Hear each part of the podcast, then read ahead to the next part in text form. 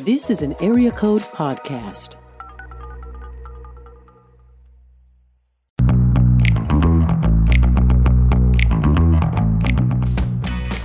Hey there, I'm Aaron, and thanks for joining me for this very special bonus episode of Table of Malcontents. Even though we're still on a hiatus, it doesn't mean that Dave and I aren't still doing things together. And in fact, that's exactly what today's episode is. It's a conversation between me and Dave that was recorded at Landmark Booksellers in Franklin, Tennessee on March first, twenty twenty-three. This conversation was held to commemorate the release of my new book, I'm a Christian, Now What? A Guide to Your New Life with Christ.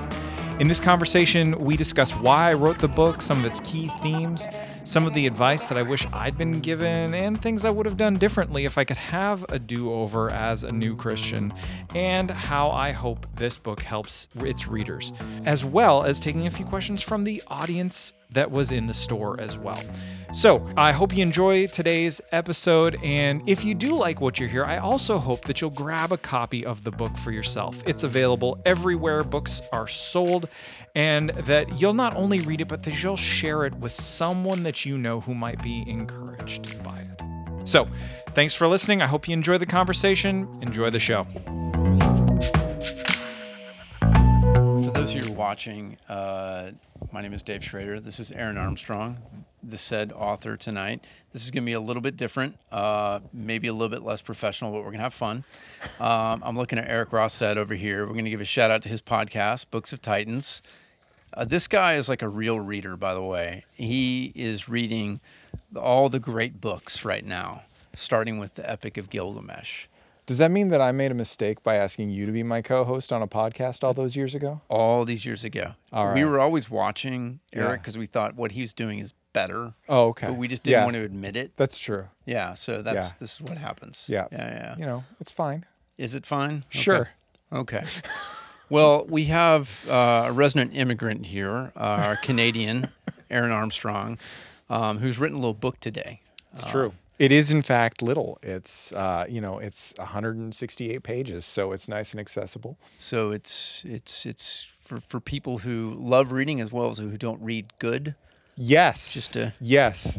It's a, but you know, it's perfect for libraries where that are uh, that are scale size that are built to scale. Okay. So that ants can ants can fit in. It's okay. Just fine. Okay. Yeah. All right. All right. Well, Aaron, why don't you tell us a little bit about the book? I want to give give everyone just a, a little overview about what it is, what you have wanted to do, basically why it exists. Yeah. So, uh, so the book that uh, that we're talking about today is called "I'm a Christian, Now What?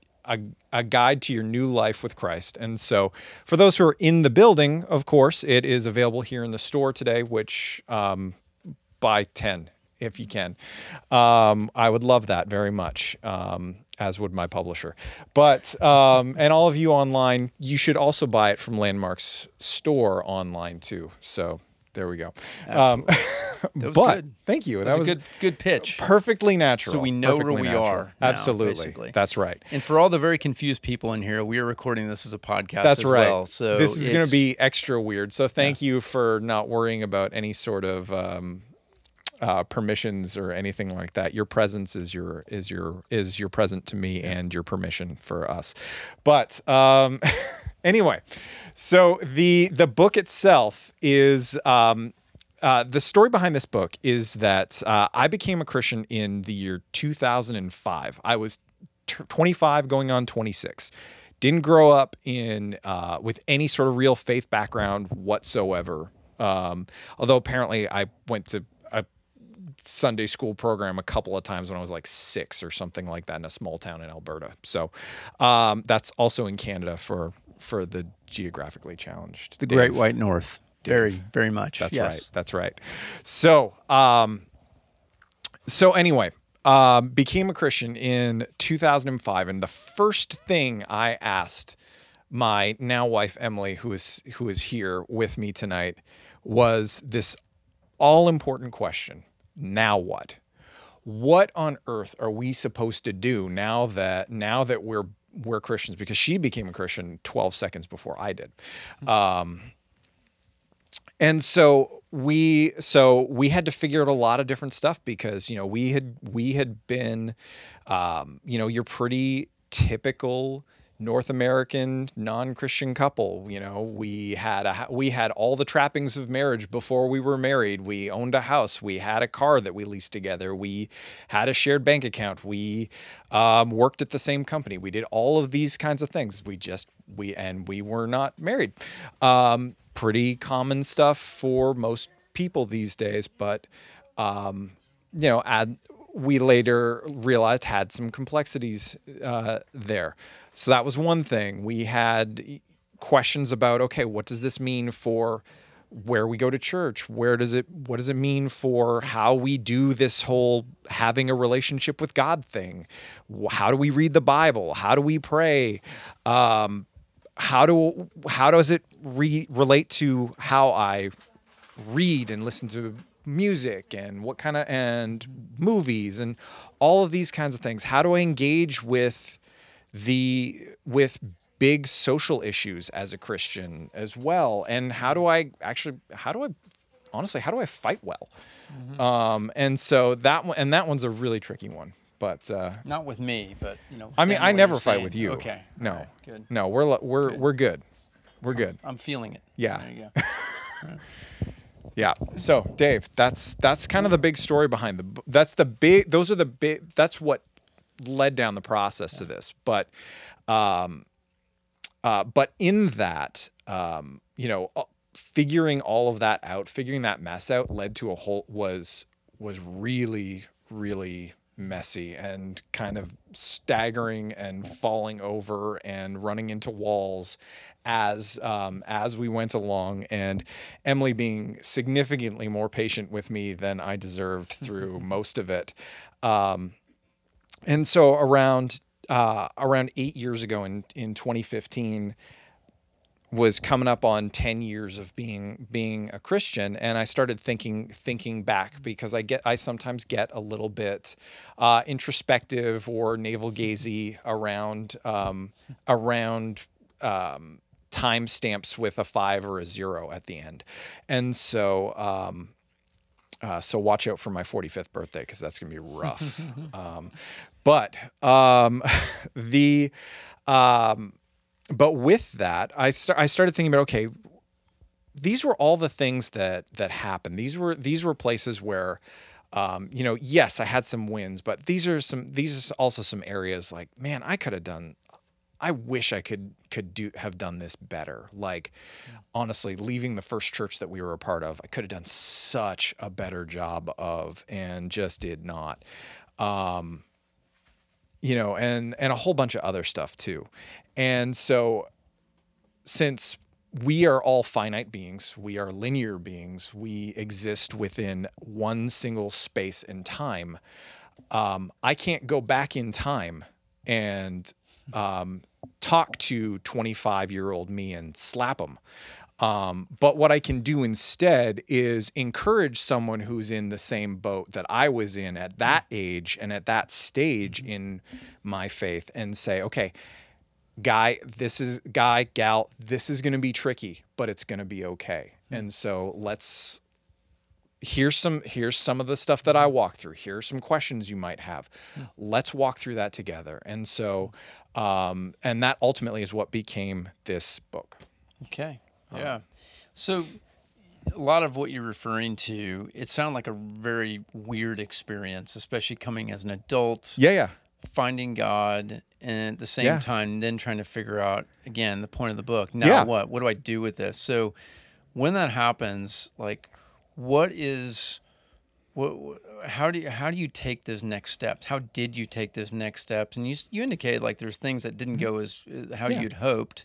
But like, how would you tell someone else going through something as today, saying like, is it, does it have to be this weird Christianity in general, following Jesus? Like what, what would you tell that person? Well, I mean, there's a degree to which like, I'll, I'll back up and, and just say like, if you don't have people in your life already who are mm-hmm. Christians, it's going to be a little bit harder mm-hmm. than if you do. We were very fortunate that Um, we had a college friend named Adam who um, became a Christian a couple of years before we did. And he's actually the one who invited us to um, a program at his church, which ultimately led to this whole us being here thing, mm-hmm. um, and talking about this right now. Um, but with that, um, you need to have people around you, and you need to have people who can ask questions about, hey, what's what's going on? How are you doing today? And so this is where immediately having a, having um, some kind of, of of church is really, really helpful. And so whatever that looks like, um, you know, the first church that we were a part of was really good for us for our first couple of years. And um, they were very kind and very patient. The pastor um, was probably way more patient with us on a number of things than he should have been. But uh, but he was also flying by the seat of his pants at a very particular time when God was doing something very unusual, and a whole bunch of twenty-somethings who were all living and sleeping together all became Christians all at the same time. Mm. But not all of them, literally, not weird. So that sounded really strange. So, um, but it is Canada, so you never know. Um, anyway, um, so I think I think... some of the things that I would start with would be like, okay, so let's let's go, let's just acknowledge the fact that Christianity is kind of weird. I mean, think about it. We we read a book on a regular basis that is thousands of years old, that we come to expecting to hear from the creator of the universe. Mm-hmm. And what's more is is that we actually do. That's both, that is weird, but it's cool. We, not only do we come to a book expecting to hear from him, but we can talk to him with our words, with our thoughts, with our, with our pens, um, all of these different ways. And we call that prayer. That's a bit unusual too. Um, we also... this God that we communicate with and we build a relationship with also exists outside of space and time, and yet also is actively engaged within space and time, and not only is engaged with it, but also entered into it as and became one of us. That's super weird. It's the kind of weird that is so weird it can only be true. And so that is one of the things that, and so we have to acknowledge those things.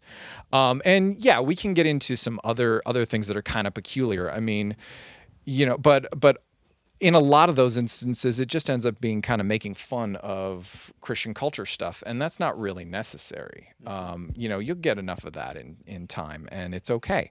Um, and we all do it among among friends, especially about songs, but. Um, and maybe movies.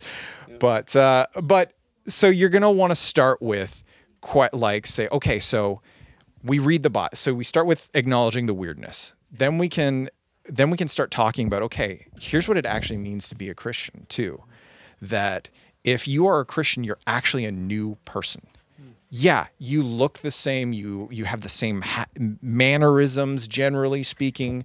You say a lot of the, you have the same mouth and language that you, and vocabulary and all this kind of stuff. But internally, there has been a change in you. And so you have new desires, you have um, a new mindset, you have a new purpose, you have a new hope that you didn't have before. Mm-hmm. And So, and basically the rest of your life is, is working all of those things out. Mm-hmm. And so that, and that starts with, and that comes down to everything from learning the basic mechanics of how you do faith with reading, reading your Bible, praying, being in relationship with other Christians, um, down to how do you, how do you interact with the world around you? Mm-hmm. Good. Aaron, I became a Christian in the nineties when I'm uh, sorry. you were told after you come to know Jesus that it's time to crush your Pearl Jam, Nirvana, Metallica Black Album. Man, I'm so sorry. So it's going to be okay because you had to buy those twice. I uh, I wised up and they remained intact. Oh, but, good, uh, good. Uh, my point is, like, you know, for someone who does come to yeah. know Jesus, like, what do you tell them about, like, what, to, how to look at culture today and how to appreciate music, books, and we'll get to that a little bit more in a second. But yeah, like, what would you tell that person? Well, you know, that's a really good thing. I mean, I think I think one of the first things that we need to do, and we need to do a really good job of this, as you know, within the church, and it's a place where we have kind of fallen down on and off. Um, is that we need to we need to remo- we need to relearn the truth that creativity comes from God mm-hmm. in every in every form, in every fashion. Mm-hmm. Um, God Himself created the most amazing thing ever, which is the entire universe. It is spectacularly interesting. We look at we we get. evidence of this over and over and over and over again as as we develop new technology that lets us see more and more cool things. Mm-hmm. Um, and I mean, you know, you look at the the Webb telescope images. It's like, this stuff is mind-blowing. Mm-hmm. It's awesome. Yeah. Um, you know, you see that the you you see that the first You, you see instances of the first musicians already in, in scripture. The people naturally started gravitating towards all this kind of stuff. Um, we don't need to fear creativity. We don't need to be ashamed of creativity. We need to embrace creativity. Um, as Christians, one of the things that we need to do, we need to especially do, is we need to em- to embrace the the really kind of the rubric of the goodness the goodness. truth and beauty. Mm-hmm. And so this idea that um, like we we can look at everything and we can see, okay, what is actually beautiful mm-hmm. in this? And like, because you can see beauty even in like some pretty dark stuff. Like, mm-hmm. um, you know, you on the live stream, you can't see this, but uh, right in front of me is a book called Midnight in the Garden of Good and Evil, which is a Southern Gothic novel mm-hmm. um, that I read in the mid nineties. And it's it's a weird book. Man, but it's also beautifully written. Um, it is um, spectacularly interesting because of that. Um, but everything that we everything that we create as people, whether we're Christians or not, has an opportunity, like does in some way point us to goodness, beauty, and truth. Whether that is um, in in the sense of technical excellence and beauty. Um, because of that, or um, that there's something that just because of us being made in the image and likeness of God, we can't help testify to those things mm-hmm. um, in who we are. And so because of that, the the content of what we write and sing and say and draw and all of these things all inevitably points us to some larger reality. Mm-hmm. That's I mean, it, I mean, unless it's uh, with the possible exception of some Nine Inch Nails songs, I'll, I'll, I'll give that caveat. Um, with the ability to to observe the beauty of how the universe works and so mm-hmm. on, inevitably there are going to still be questions. What, yeah. How would you guide someone who, hey, they've they've come to accept Jesus yeah. in their life, yeah. but they still have questions or doubts or however you want to call them? What would you tell them? Well, I mean. Not to be afraid of them, I think, is the first is the first thing. There's a lot of room for questions in in the Christian faith. We're not we're intentionally not told everything that we want to know by God. He and that's the key. Not what we want to know. There's lots of stuff that I want to know that I'm never going to get the answer to. Like, for example, why on earth The Bachelor is still on? I don't understand that. Um, we can watch together and, you know. no, no, we're not going to, Dave. No, it's not that kind of podcast. Um, so, um, or live stream. okay. but, um, but what, What we what God tells us is what we need to know, and so we can't we so we can't be frustrated. We we it's tempting to be frustrated when we come to the Bible, when we when we are working through the the Christian experience, um, by those questions if we're if we're not given the right understanding of of what to be looking for. We're the the Bible gives us everything we need for a life of faith and godliness. So it tells us everything that we need to know to um, to know Jesus and to live faithfully in obedience to him. Mm-hmm. It doesn't tell us the sp- like doesn't tell us everything that is a mystery to us. Um, and so we have to give room for those things, and we need to be, we need to be humble and charitable and, um, be okay with saying things like, I don't know. Yeah. It's a great, it's a great response to say, mm-hmm. I don't know yeah. if it's something that you don't know and you can't know. Mm-hmm. So, um, so, but you also, but you also encourage exploration and say, okay, but let's, let's try to figure this out. Let's, let's see what, where some other people have come to on these things and why, and wrestle with the implications of, of those. I mean, you know, you think about, um, you think about debates about, you know, how, you know, anything, and that would take us way too long to get through. So, um, so let's keep going. Well, I mentioned music before. You've got kind of a theme that you use throughout yes. the book. So tell the, uh, the people here a little bit about that. Uh, we are we the talking music? Oh, yeah. um, don't listen to cheap imitations. Listen to good stuff instead. That one. So you can have the freedom to yeah, explore absolutely. art. Yeah, absolutely. So, and, I mean... And, and I'll kind of back it, like, for those, if you watched before, yeah. you know, it was a few weeks ago, Russ Ramsey was in yeah, here yeah. with his book, uh, Rembrandt is in the Wind. Wonderful yeah. book. Highly recommend getting in here.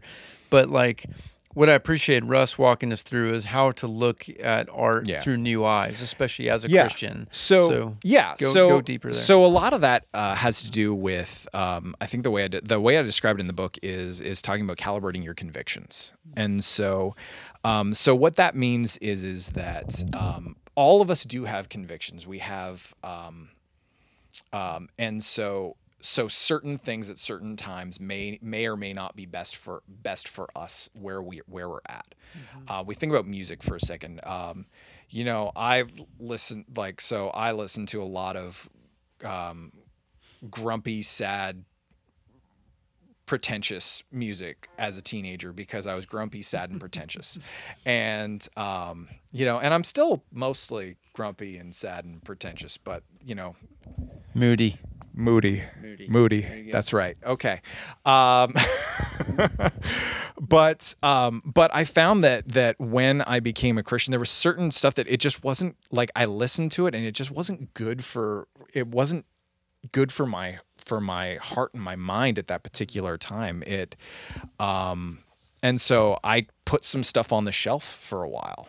And eventually, eventually some of it I came back to, some of it I was just like, nope, I'm all done with this. And um, some of it is still like, I could, I could hear some of it and be like, that is technically excellent. And I just, I just can't, can't listen to it.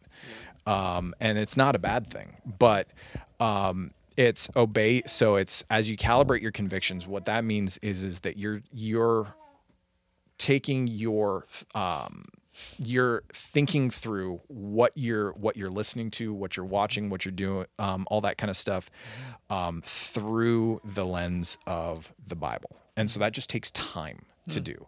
And so you're taking your cultural assumptions and you're testing them against that. Mm. And both new Christians and established Christians who are helping them have to do both of those things. Mm. They have to do it at the same time mm. because...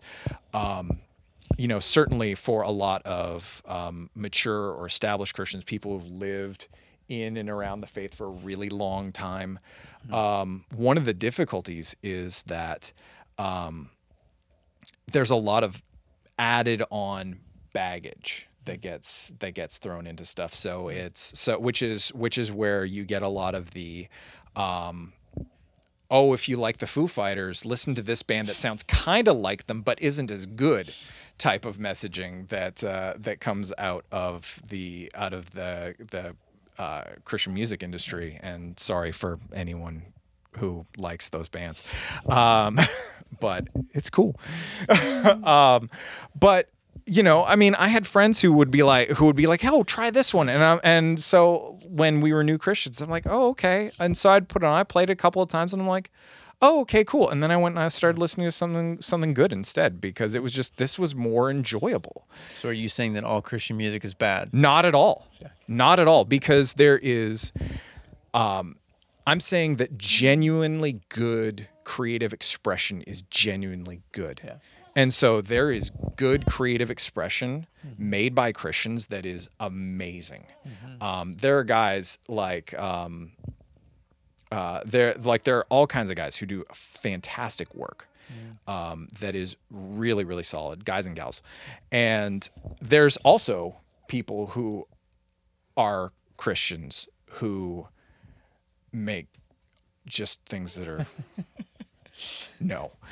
Well, I'll play off. We're in a bookstore yeah. right yeah, yeah, now. Yeah, yeah, yeah, yeah. Um, which I think part of my journey has been discovering like uh-huh. books that like help me grow, help me think deeper. Yeah. Uh, for those of you who don't know, like we co-hosted a books podcast for years. We loved that's true. Kind of finding these kind of gems that are yeah. out there. But yeah. why don't you walk us through kind of, hey, like what what do you recommend for a Christian read? It may not be like an overt like Christian book. Right. Yeah. Well, and that's always the fun thing is yeah. when it comes to stuff like that, I love going back to yeah. I I have to have a conversation with those yeah. people before I can really, mm-hmm. really say for sure, because what someone likes to, what I like to read and what someone else likes to read may not be the same thing, mm-hmm. because I'm a weirdo and I read a lot of different things and a lot of things all at the same time. Um, and so, but a book that I would go to right away would be something like, um, if someone is a little more literary, literary minded, I'm going to go with like a, uh, a, a Leif Enger book. Um, mm-hmm. because it's just beautifully written, it's thoughtful, it's, um, you know, some of his books have overt and this is a novel aspects. Yes, yeah. so so um, so he's got three novels under his own name so far. Um, he writes one book like every seventeen thousand years, and it's great. And he's not that, and he's he's you know in his what, early sixties, something like that now. Um, so it's impressive how he can take that much time. But, um, you know, his most recent book came out in twenty eighteen called Virgil Wander. And, um, and it's just, and it's fantastic because all of his books are about people. Mm-hmm. And that's all, and, and that's what's interesting about them. There's not a huge, they're not super plot driven, but they're but they're interesting because of the characters. Mm-hmm. Um, his brother also writes um, excellent novels, and um, his are a little bit darker. Um, but he's got one that um, is actually a kind of meta reinterpretation of um, Hamlet that also involves Hamlet in it, called The Undiscovered Country, which is also a line mm-hmm. from Hamlet. Um, and it's amazing. Um, and it's, but it's super, but it's super dark. um, so, so I, I have to give that caveat. Um, you know, for someone who is interested in, um, something a little more all yep. ages friendly, you know, a book like, um, uh, the, well, the whole series really, the Wingfeather Saga, mm-hmm. uh, by Andrew Peterson, is wonderful for all ages. And mm-hmm. what I love about it is um, it has, it's written with clearly deep theological convictions, mm-hmm. with a deeply rooted Christian faith, mm-hmm. but it doesn't read like a Christian fiction novel. It's mm-hmm. just a good story. Mm-hmm. Absolutely. And, and good stories um, communicate some of the, some, mm-hmm. like always inevitably riff off of something that's happening that, that God has done, because mm-hmm. we're all plagiarists in that sense. Um, you know, I'd also go with, um, if you're a little more heady and you like, and you like, uh, nineteenth century novels. I mean, I love Dickens. Um, Great Expectations is one of my favorite books. Mm. Um, which is probably strange for some people, but it's, you know, it's fine. Um, I bought a copy of it when I was seventeen for an independent study in English class in high school, and um, I have destroyed my copy with use. Um, I still have that one copy that I have. Um, I love Jane Austen as well. And so again, staying in that kind of vein, um, I would definitely recommend a book like Emma or Sense and Sensibility, mm-hmm. um, particularly because one of the key things that you need to understand about her is, is so much of her work is actually satire. Mm. And so the, the movies that are made mm. always miss that, because mm. they make them these serious romances, and it takes out all the fun. Mm. Um, and so, mm. so that's, uh, so that's some of it too. Um, and of course, you know, there are, there are great standbys like, you know, The Hobbit, um, you know, the whole Lord of the Rings trilogy. Mm. Those are, you know, that might mm. feel a little bit cliche, um, for, for, you know, some of our crowd, but they're good stories, mm-hmm. and they, they, they, present a deep truth, and they don't do it by being um, cheesy or cheek, uh, yeah. cheesy or anything like that. Yeah. So, so those are those are a few. And then you know if and then for for other folks, um, you know sometimes I just got to say you know you got to read some Douglas Adams, um, a dude who who did not did not in any way, shape, or form honor or respect. Um, or love the Lord Jesus, but man, he is a good, funny, funny writer. But caveat, if you don't like British humor, you're not going to like his I'm books. Like it. Yeah. So, right. Well, thank you for those recommendations. You're this welcome. Great. Yeah. I mean, again, just proving this yeah. fact as you walk through, like, it's okay. Yeah, yeah, we need to to enjoy good things, and they may not come sometimes from a Christian, but artwork is often found ultimately coming from the creator. And so yeah. I think it's uh, there's a there's we were talking about Cormac McCarthy earlier. We don't know exactly where Cormac McCarthy stands in his faith, right? But we know I know so many Christians have been impacted by The Road as an example. Yeah. Because of the father-son relationship. Yeah. Okay. Well, God can use so many different types of stories to, to do right. what he wants. So that's, that's right. right. Um, before we close out, Aaron, yeah, um one thing I love in the book, and I do encourage everyone to read it, pick up a copy, but it is, you get very practical. I want you to give like one last kind of charge, like finding a church is weird. I think yes. that's one of the strangest things. And I felt like when I was reading that chapter, I felt like, okay, if I was starting over again, trying to figure out where to find a church, what advice would you give them? Give us a good short version of that. Oh my goodness. Yeah. Well, um, yeah. you know, there are... Here's what I'm going to say. There are, there are, I think, seven really good things to be looking for, seven really important things to be after when you are looking for, for a healthy church. Mm-hmm. None of those have to do with any kind of amenities or music style or even mm-hmm. quality of, um, although we should always be pursuing the best quality that we can t- within, within the means and abilities that we have. So there's my caveat. Um, but, um, but those seven are that Jesus Jesus is the focus of everything that we do. So right down to the music, the content of the music, to the mm-hmm. the content of our preaching, to um, why we sell, why and how we celebrate things like communion or the Lord's Supper or however else you might describe it, depending on your tradition. Um, but that you should be going in every single week expecting mm-hmm. to expecting to hear about Jesus and not be hearing um, about, you know, whatever whatever culture worry issue is going on at, at any particular moment. Mm. Um, the second is is that character in leadership is prior and in volunteers and in people is prioritized over skill. And mm. so not that skill doesn't matter, but the thing that the Bible emphasizes more than anything else mm. is the quality of a, of a person's character. And so if a if a if a church is led by people who are above reproach, which is the overriding qualification for um, for for leadership in the Bible, um, that means that they are to have stellar character, that they are to um, that that really that no one can point to a legitimate major fault. Doesn't mean they're perfect, yeah. but it means they have a good reputation with uh, with people outside in the in the community as a whole. Um, it means that they're not um, that they're not prone to love money or outbursts of anger. They're not narcissists. They're not abusive psychos. They're not um, any of the things you read about on the internet right now, which make me want to cry. And I don't feel feelings easily, so that says something.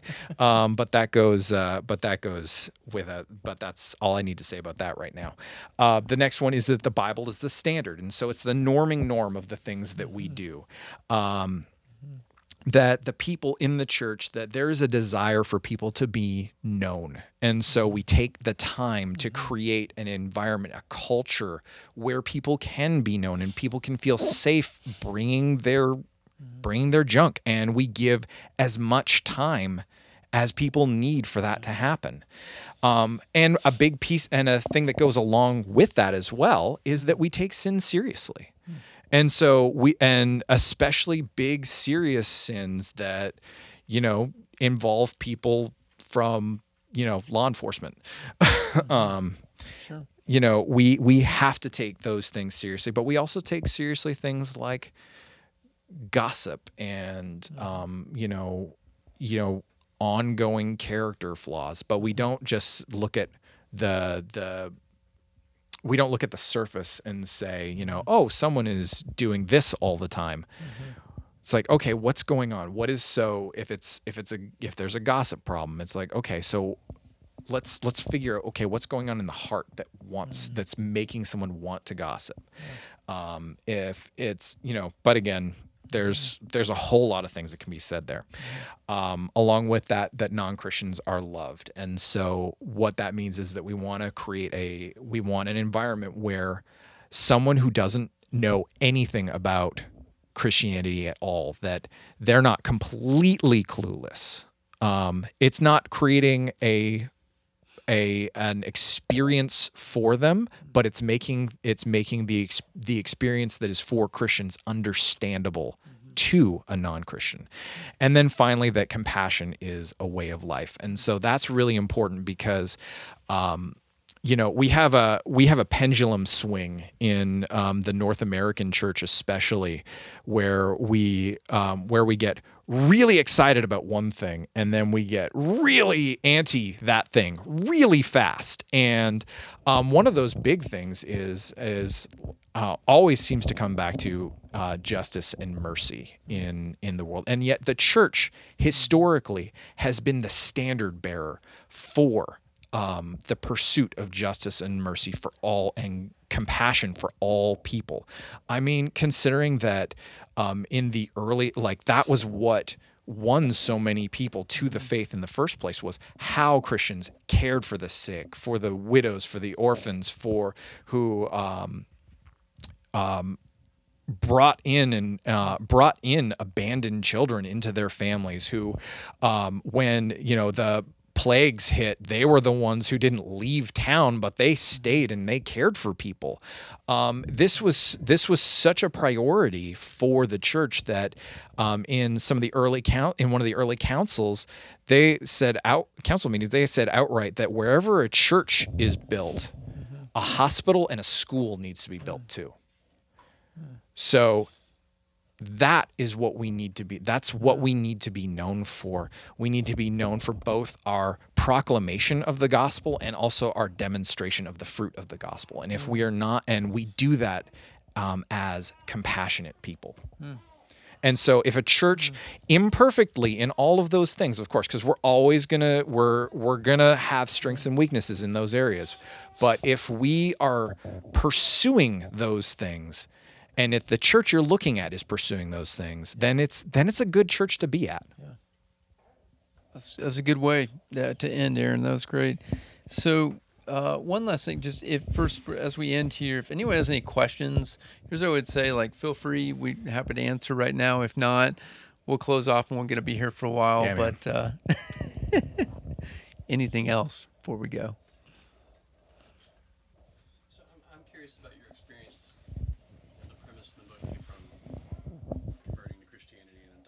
Yeah. From Canada, moving to a place like Tennessee. Oh, that's different. Basically, every the first question anybody asks you when they meet you is, "So where do you go to church?" Yeah. You want to repeat yeah. it? Yeah. So that's a great question. So, so the question being, um, what is the experience like moving from a, you know, from a Canadian context to a, um, very Christian wallpapery context like Tennessee? Mm-hmm. Um, uh, it was extreme culture shock for for me, because I'm not used to seeing Bible verses all over the places and people like, and this this veneer uh, that covers a lot of the yuck that is pretty out in the open. Um, but uh, there is a there there's a thing that I appreciate that uh, Flannery O'Connor. Uh, O'Connor once wrote about the South, and another Southern Gothic writer, so you can kind of tell, that's right, uh, kind of tell where I live. Um, you know, she described the she described the South as not being Christ-centered, but as being Christ-haunted, a place where people um, are don't so much believe that the gospel is true, but that they are afraid that it might be. And so that's that kind of. Um, when I read that, that actually helped me understand what I was seeing and what I was experiencing, and that it's like, oh, okay, this is like, okay, we can we can work with this, and I can and I can start to translate what's going on here, and realize that, um, and see that, you know, this isn't like some bastion of like last standing Christian culture um, or anything like that. It's a place that desperately needs Jesus too. Mm-hmm. It's just a place that happens to have a lot of churches. Mm. And so, um, so it just changes kind of where we focus, which is, which is why, which is why I said earlier about like, we have to recalibrate our, um, our convictions on things based on based like, which means doing away with a lot of cultural stuff too. And it's harder for people here, I've noticed. Um, so it's a good question. Did I answer that okay? Okay. Awesome. Thank you. All right. I haven't read your book yet, but I'm curious, like, uh, what do you think is the one piece of advice in here that you most wish somebody would have shared with you on your early journey? Ooh, that's a good one. Um, There's so much of it. I think, honestly, I think I wish someone had been able to explain the concept of convictional kindness to me a lot sooner than I understood it.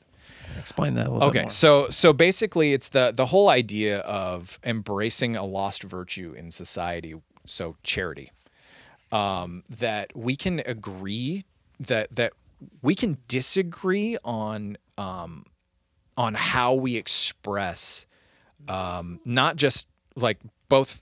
So let me back this up. We can, we can disagree on significant issues with non-Christians and with Christians as well, but we can also, um, disagree with like-minded Christians, um, about how we live out shared values and shared convictions, because we don't always do the same things. And I mean, you know, a great example of that is is with um, with how we think about how do we be how do we be a Christian how do we have be Christians in the public square, and so for a lot of people that immediately goes to things like politics. And um, as one who can't vote um, because not citizen ever, right? Well, not ever. I will be eventually. Um, not yet. Not yet. Not yet. There's there's a lot of paperwork involved, and that makes me break out in hives. But um, Um, but we think that there's only one right way. And so we'll hear messages like there's only one right way to vote. There's only one right way to, to talk about issue X, Y, or Z. And it's, and there may actually be more ways to, more ways to deal with those things. Um, you know, education's another one of those things. It's like, you know, it's either, you know, either you're, you're schooling this way or this way. And if you do, I, and if you, and whatever side you're on, um, you're evil if you're do, and, you know, denying the gospel if you don't do the one that I'm convinced is right. um, and it's, those things are just not true. Um, there's lots of good ways to do these. There's, there's lots of valid ways. The question is, is what is, what is our conviction? So the other thing, honestly, that I wish someone had said, though, um, that was something else, was I wish someone in our first church had given us an out for living in a compromised kind of way when we were new Christians. Mm-hmm. Um, so, gotcha. But no one did. You mean like giving you an opportunity so, to change where you were? So basically I wish someone had been able to give one of us a room to stay in. Yeah. Um, yeah. uh, at their house, rent free. You're trying to make, make yeah. ends meet. Uh, yeah. Yeah, yeah, yeah, yeah. yeah. So. Gotcha. Yep. So that's a that's a key takeaway for, for all the all the, the people who are concerned about cohabitation. You're if if we as Christians really really care about stuff like that, we want to make let's let's open up a guest room. Mm-hmm. Yeah, it's a good question. Yeah. Too, yeah. Yeah. Anything else before we end? I think we got it. All right. All right. Aaron, Dave, this has been wonderful. Congratulations. Thank you. You have a book. I do. I have a book. I'm a Christian, Now What? A Guide to Your New Life with Christ. Landmark Booksellers. Thank you guys yes, for having us. You. We really appreciate it. And thanks all for coming out.